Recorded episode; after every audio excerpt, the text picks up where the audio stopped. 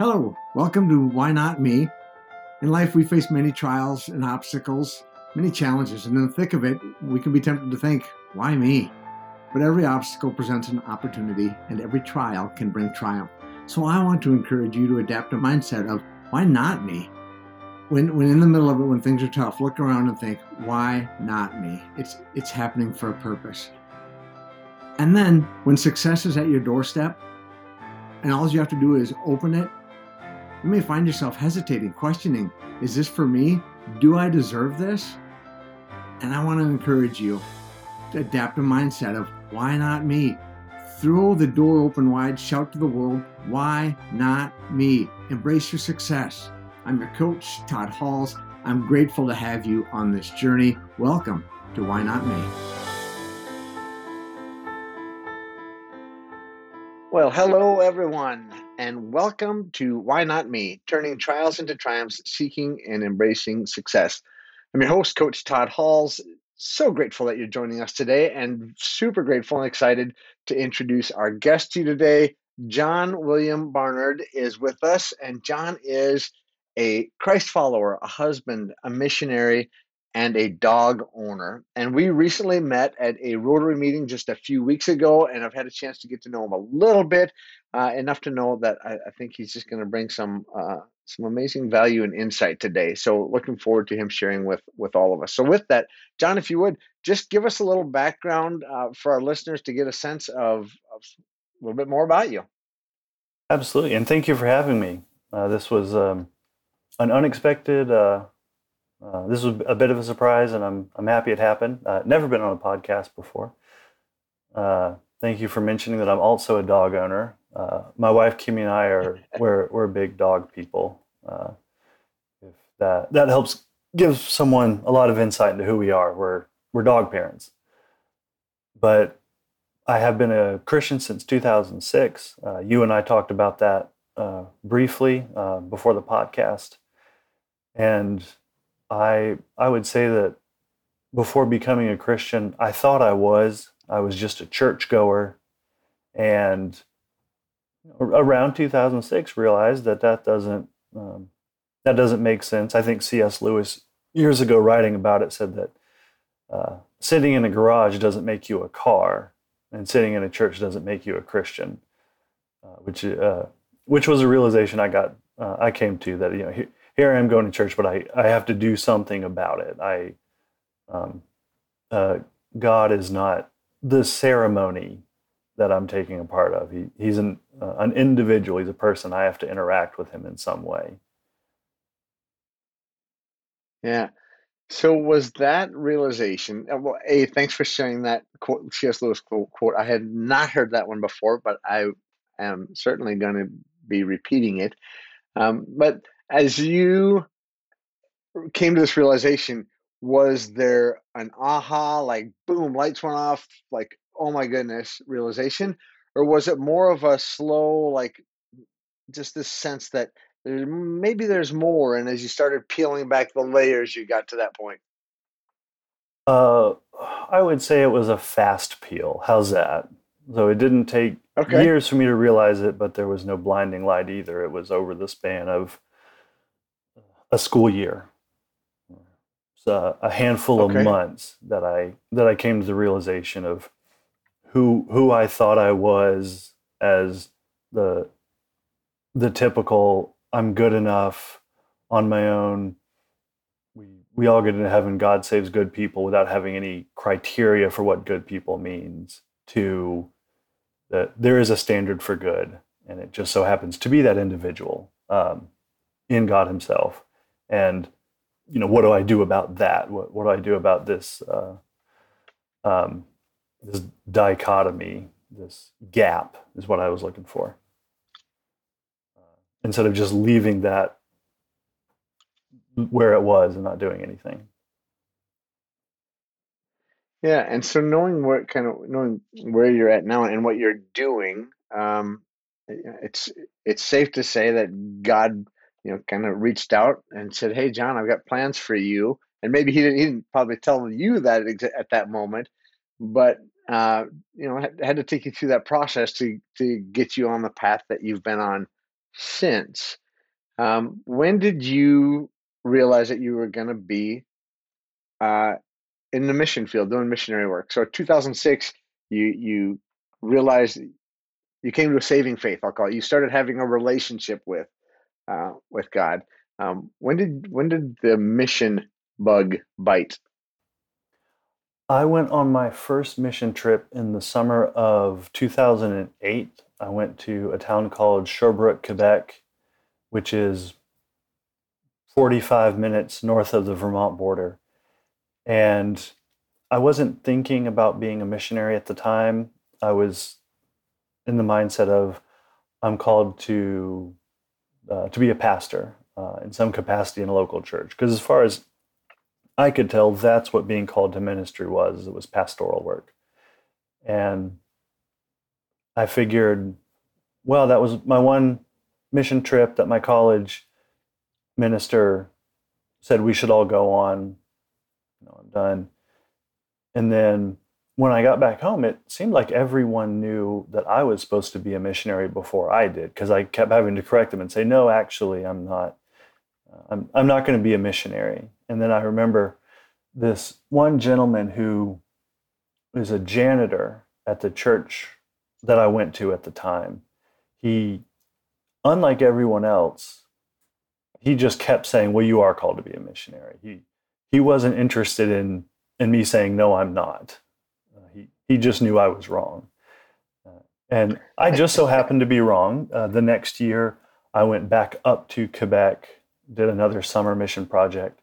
I changed my bachelor's over to missiology, enrolled at the Baptist College of Florida, and began moving in that direction which a bit like me becoming a Christian, me believing in Jesus, wasn't um, boom, it just happened instantly situation. It was that realization over a handful of months, maybe a year, that okay, I'm I'm going to be a missionary. Fine, I give up.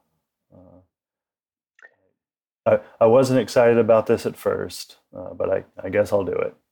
Uh, all the way to uh, I'm very excited about this. If you sit next to me long enough, I, I have bad news. I'm just going to start talking to you about this. uh, isn't it? So, so, I've got this. Um, I got this vision of, of like a little kid kind of shuffling his feet, like I don't want to go, I don't want to go, and then and eventually the, the door opens and there's like balloons and streamers and then suddenly they're excited to fight to, to be at the party and i don't know if that's accurate or not but kind of like all right i'll go if you're gonna make me and then suddenly hey this is all right anything like that? I have told people that i became a missionary kicking and screaming maybe shuffling my feet and pouting is a better way to put it um, I, I don't know about there being parties and streamers in the room, but maybe a balloon or two and me just being happy to, to be in it. I, it may sound silly, but I would kind of think about it as when you go to get a shower, before that, you're like, I don't really want to get in the shower. Uh, just rather do whatever else. And then when you get in the shower, you're like, I'm not leaving the shower. This is great. It's warm in here. I've, I've got some alone time. So it, yeah, kind of the the that same idea, however you want to describe it. Yeah, yeah, I love the shower analogy. Um, so when you first mentioned going on a mission to Quebec, I'm like, well, yeah, I, at least for me, growing up in uh, you know in central Minnesota, um, I really think about a lot of missionaries going to Canada, um, and and of course, I, obviously I know better now. I know I know you. Um, but tell me what what exactly that that journey has been for you from the time so you, so you went to the Baptist College, uh, going into mission work, and and then kind of take us from there up to where you're at now. What that journey's looked like. Yeah, similar to me after I became a Christian, and then after I felt that initial, what we say all the time, call uh, into ministry or you know coming to the realization i think god wants me to be a career minister, career clergy, whatever term you use.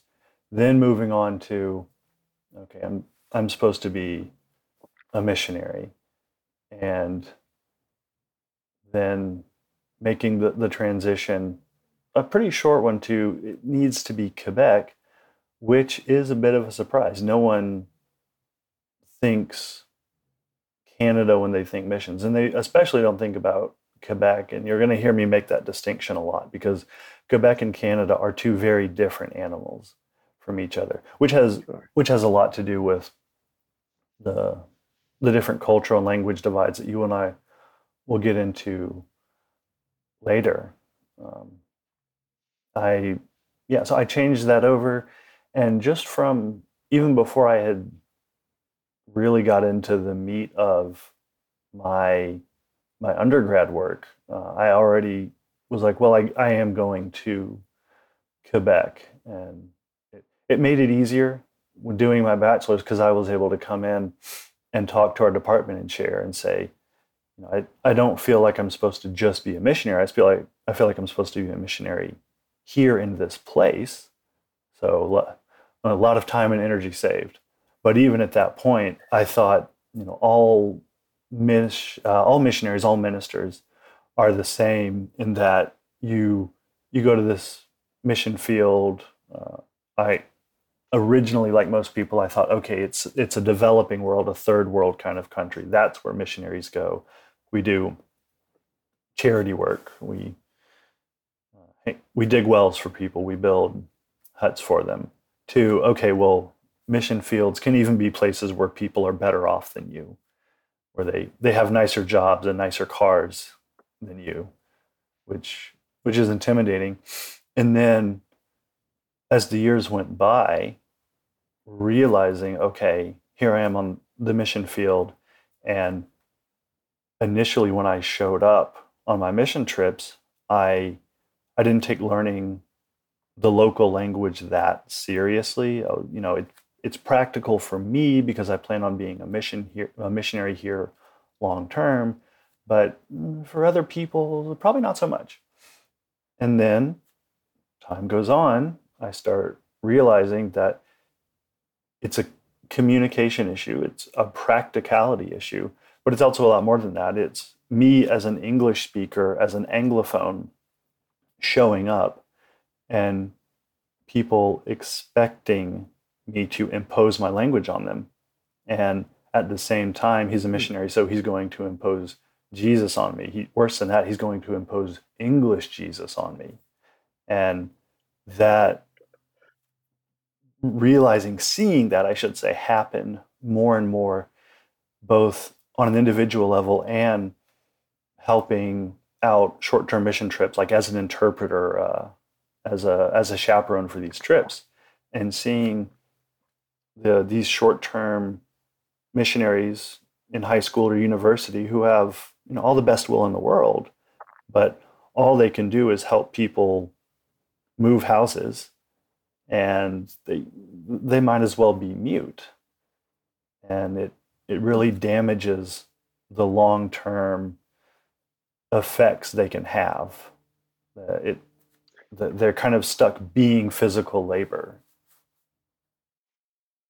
yeah. So what what came to mind as you were describing that, and you mentioned they might as well be mute, and the, the visuals that came to mind as you were talking about the experiences, they'd actually, I think they'd be better, maybe better off if they were mute. They'd have a better connection because, as you talked about, oh, this this missionary is gonna, you know, force English on me for, and I'm using the word force, but they're gonna impart their English on me. Like, oh, barrier number one just came up, and then, and they're gonna is a missionary, so they're gonna throw Jesus at me, and barrier number two may come up.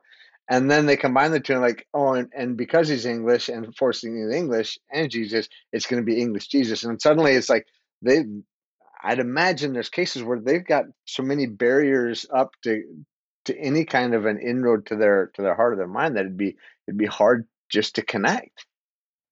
Absolutely. As a rule, that's what happens. If we can think of what is it the the classic probability graph that has the two tails on the far left and far right that are close to zero and you have that big hump in the middle you what that big hump in the middle is is mission trips that because of those barriers because they're north americans or they're from the global north uh, i don't know if people are familiar with that it is europe um, most of north america n- countries in the north of the world in general are richer more influential and well off so here are these missionaries coming Mhm. from the global north to my country or from a richer country to me.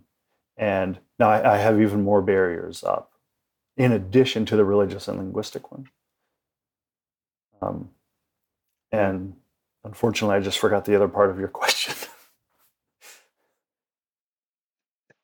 Uh, I was just talking about essentially how different once those barriers come up, how difficult that connection, like even to get your your first um, inroad, and you know, as you're and, and how how unfortunate, almost sad it is because I mean people go on missions because they've got a heart for the work for the people because they're they're there, I think because they truly love and care about people, and you know probably I'd imagine don't even realize that they're starting out from such a deficit because of the way they are taught to approach it. And I don't, I don't, does that make sense? yes. Okay. Perfect. You put me back on track.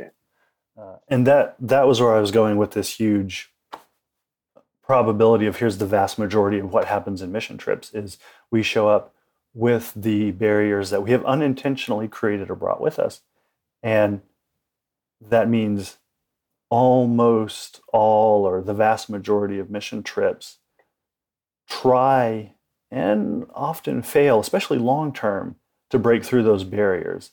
And then you'll get anecdotal stories of someone who says you know i I only spoke English to this person, or was through the interpreter, and, and that made a huge change. This, this person became a Christian.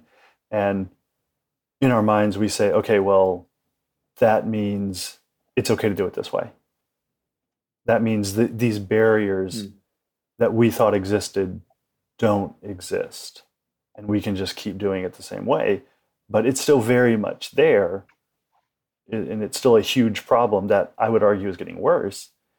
But we don't see it, we don't recognize it, and so things never get better. And so you, as you came to that realization, so now it would seem like a good time to have you just um, kind of lay out what what are you doing to help correct that or or or to to make that situation better so that um, so the front line and maybe that's not the right word um, I was about to say so frontline missionaries can can be more effective I don't know if that's the right way to put it or not but tell if you would like you came to that realization so what are you doing about it Okay. The first thing I'm doing is right now is I'm carrying a little soapbox around with me, standing up on it and saying, you know, listen, there's a problem. We thought it was okay and it's not. Uh, here we are with the best will in the world trying to be missionaries, and we've accidentally become the new colonialist.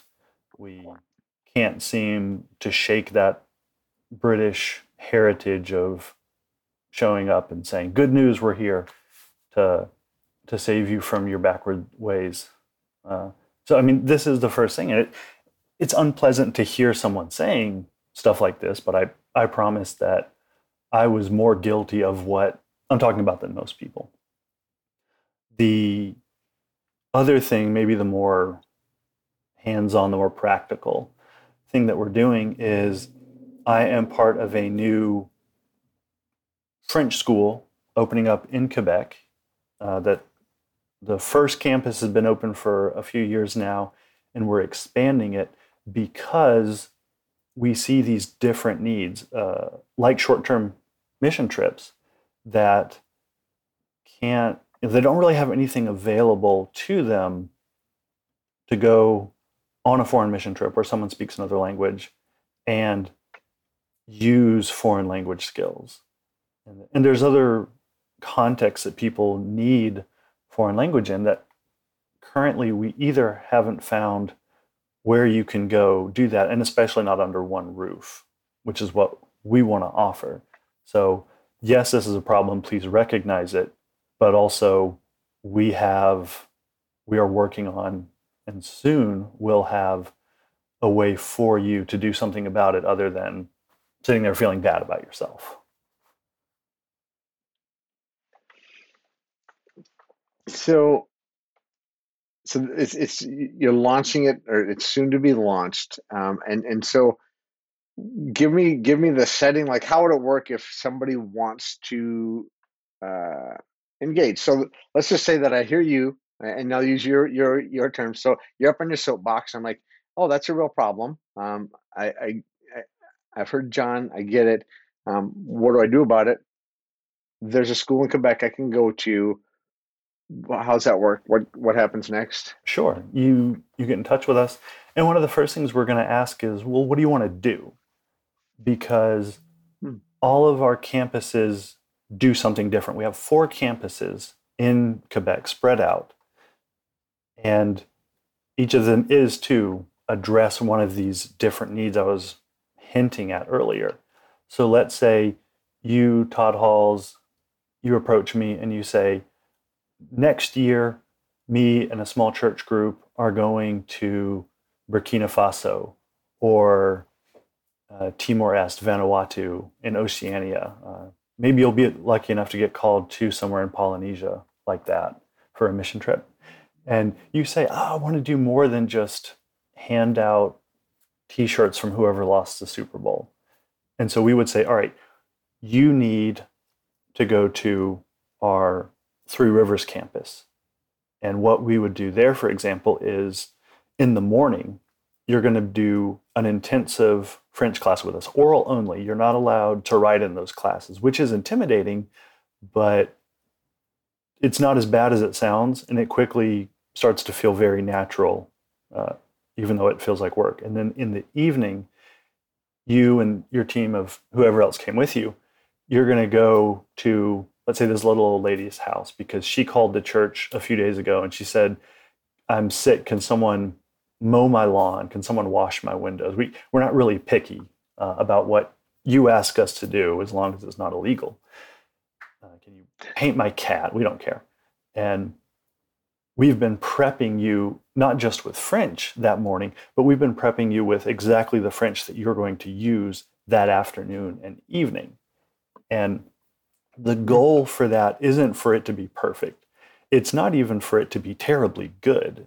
Uh, your French is supposed to be functional, but more importantly, it's supposed to be relational. The idea is you show up, and now that you have some of the basic tools, you can ask that ask this lady, "What's the word for that?" Obviously, not in English. You point and you say what is it, a little bit like a kid and she helps you put these thoughts together, these ideas together. Now she has the upper hand, I'll say. She's the one who gets to be more comfortable because we're doing things on her terms, we're doing things in her language. She gets to be in control of what happens.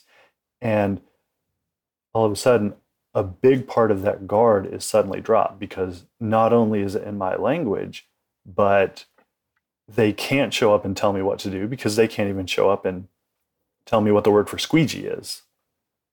So, uh, so they, they feel a lot safer, and it makes them willing to start approaching, start talking about very sensitive topics like religion. That that's incredibly sensitive. What that health, marriage and divorce, relational problems.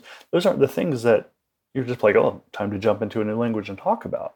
Uh, so, sorry, I got I keep getting off on tangents. Um, I do apologize because you can you can hear that there's so there's so much underlying um, there's so many underlying problems that our school wants to address. So that's program one. And I, I do think my little tangent is critical to understanding what the short term program does. You can be there, you can be there with us for as short as a week if you want. You could be there for two months. That that's fine you you tell us what to do and we're going to have classes and we're going to have something for you to do with what you've learned immediately. Or you know going a different direction. You get a hold of us and you say i i think i am supposed to be a pastor. I think i am supposed to be a member of clergy in some way.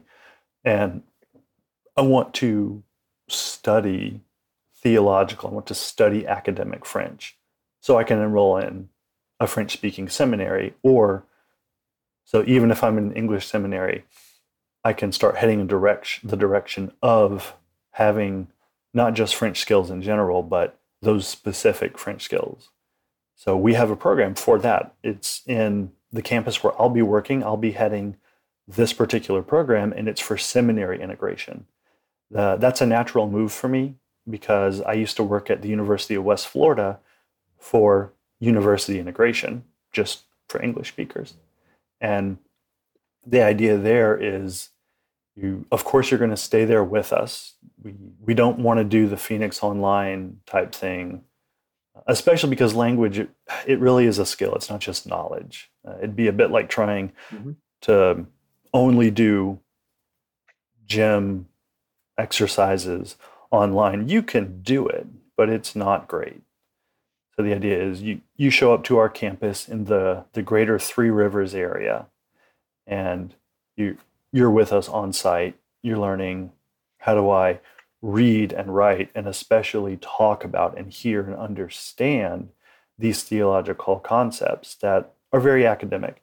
And they're also very different from what any other program would be. There each program is very different from the others. So the things you need to integrate into a seminary are not at all the the skills and the vocabulary you need for the short-term program and they're not at all the skills that you need for other campuses. So moving a little bit south of the Three Rivers campus, uh, listeners can pull up Google Maps and go from Three Rivers down to Victoriaville. That's where we have our long-term campus. So this is where you would see people who fit into more of the classic missionary mold. Uh, he's going to this country overseas and he's going to just move there. He's going to be an evangelist, a church planter, something in that vein. And so Victoriaville is there to give you the proficiency in living your day to day life. It's the longest of our programs, it's a little over a year. And you learn okay, how do I go get groceries? How do I meet people?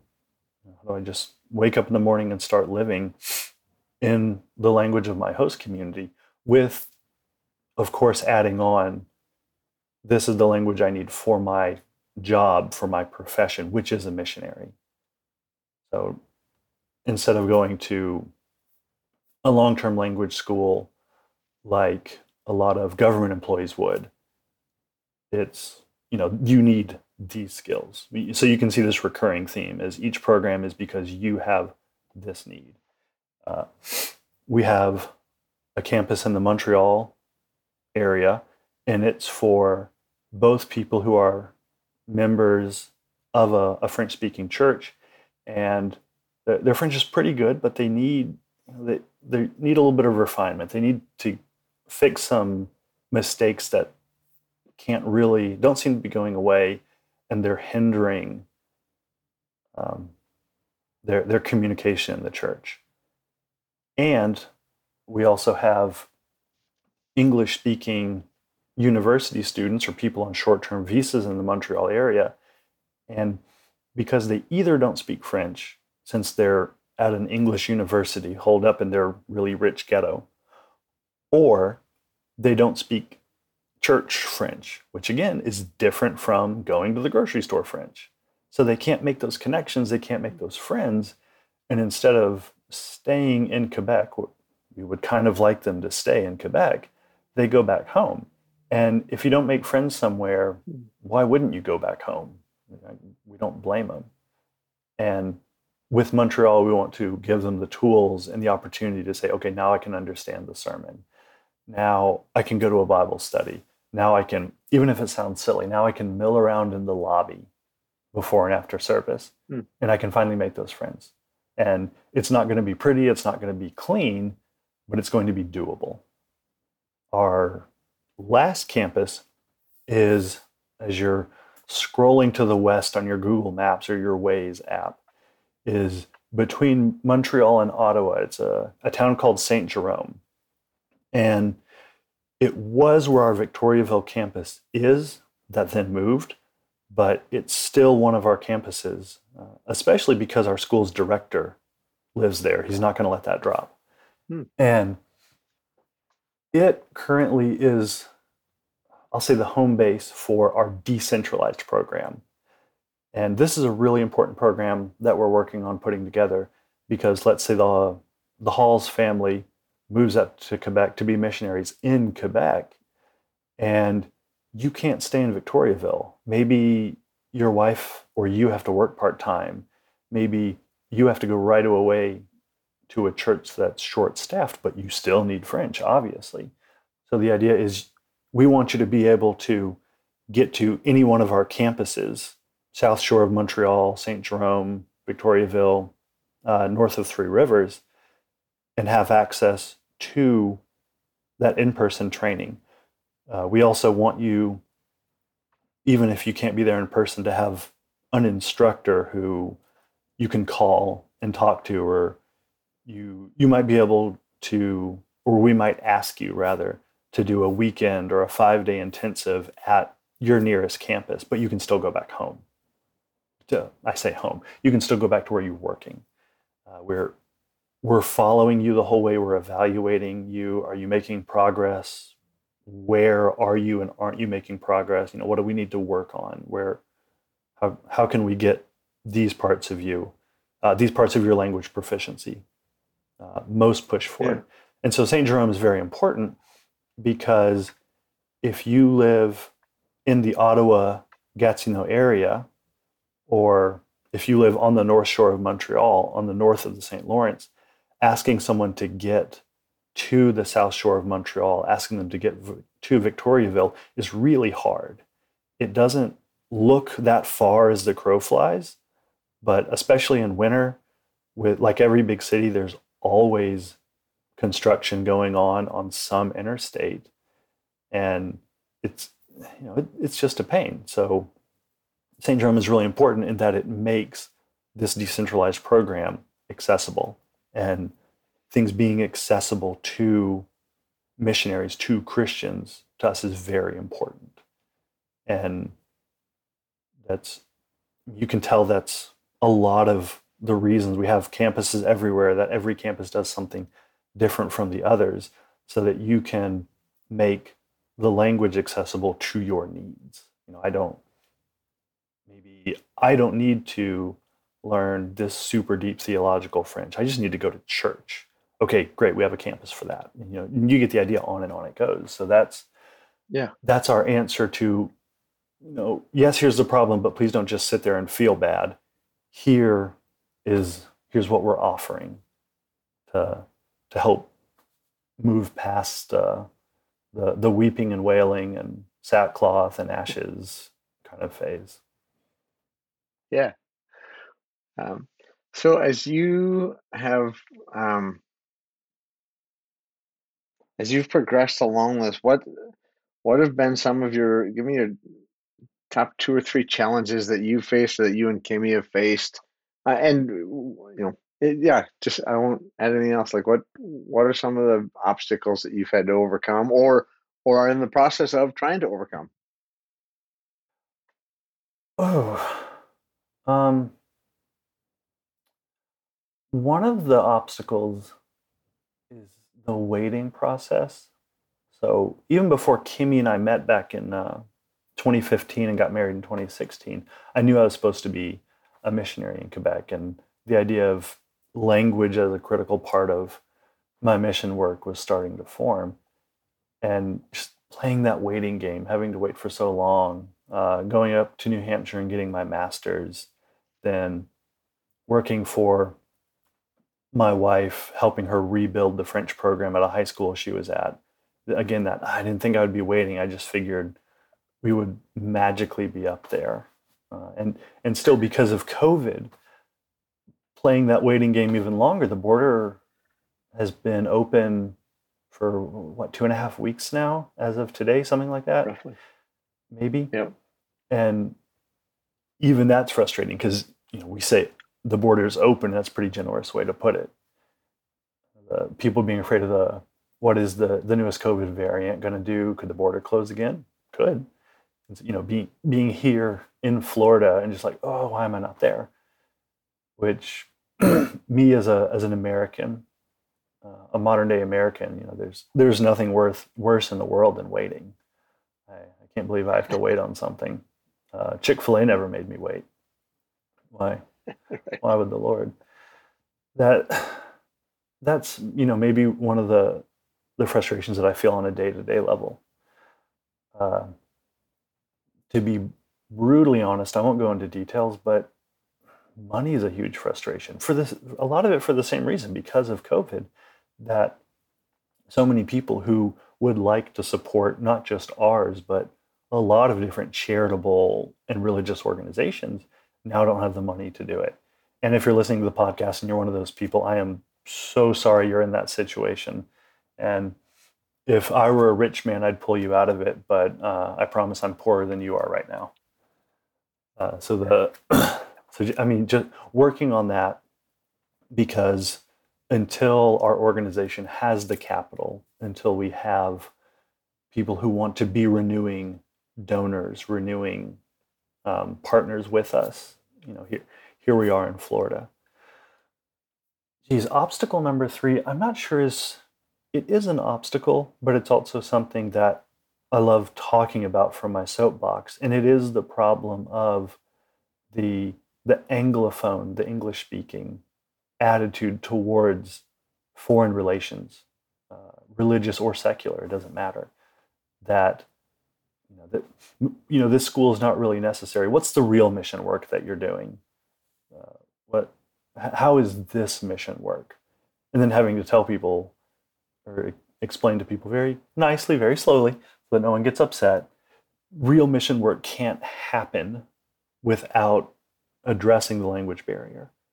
And so, so that one's both frustrating and exciting because I talk to people and they they usually have that initial wall up that eh, no, it's not a problem, especially because I'm an English speaker and I've gone on some of these mission trips all the way to yeah, and we can do something about it. Uh, so the last one's the least problem the, the most exciting. Sure. It's interesting. I hadn't thought of that angle of it. If you're talking to somebody that's been on mission trips, maybe multiple, maybe spent, you know, who knows how much time they've spent. And and then suddenly they're faced with the reality of, hey, that's great that you did that, but your your effectiveness maybe wasn't all that you thought it was going to be. Um, I can see where there'd be almost a, a perhaps a sense of resentment to, to have you know to have to hear that from you, John. I, I don't know if that ever happens or not, but um, but hopefully um, they stick with the conversation long enough to see that it's that there's there's a solution, there's light ahead, and you guys are doing your best to offer it.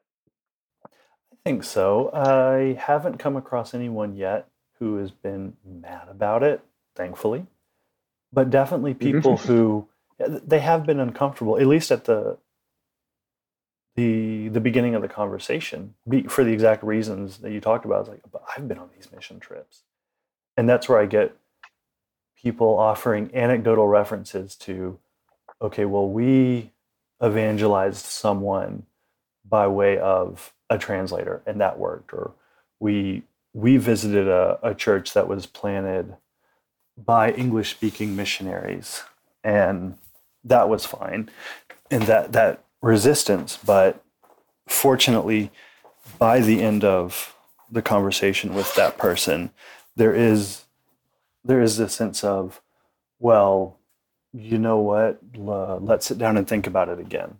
Uh, let's let's say well, maybe we should change our approach after all.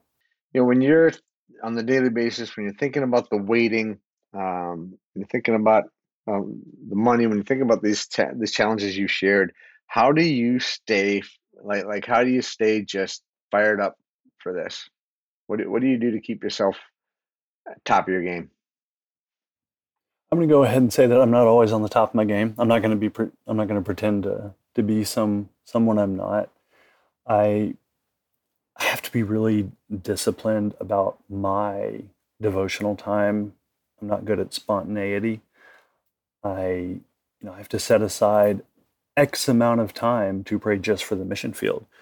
and you know even divide things up. I'm praying for the mission field. I'm praying for the people group I want to reach. I'm praying for things like finding uh, people who are interested in being recurring donors, people who are interested in being students with us in the future, and praying over and over again specifically for that.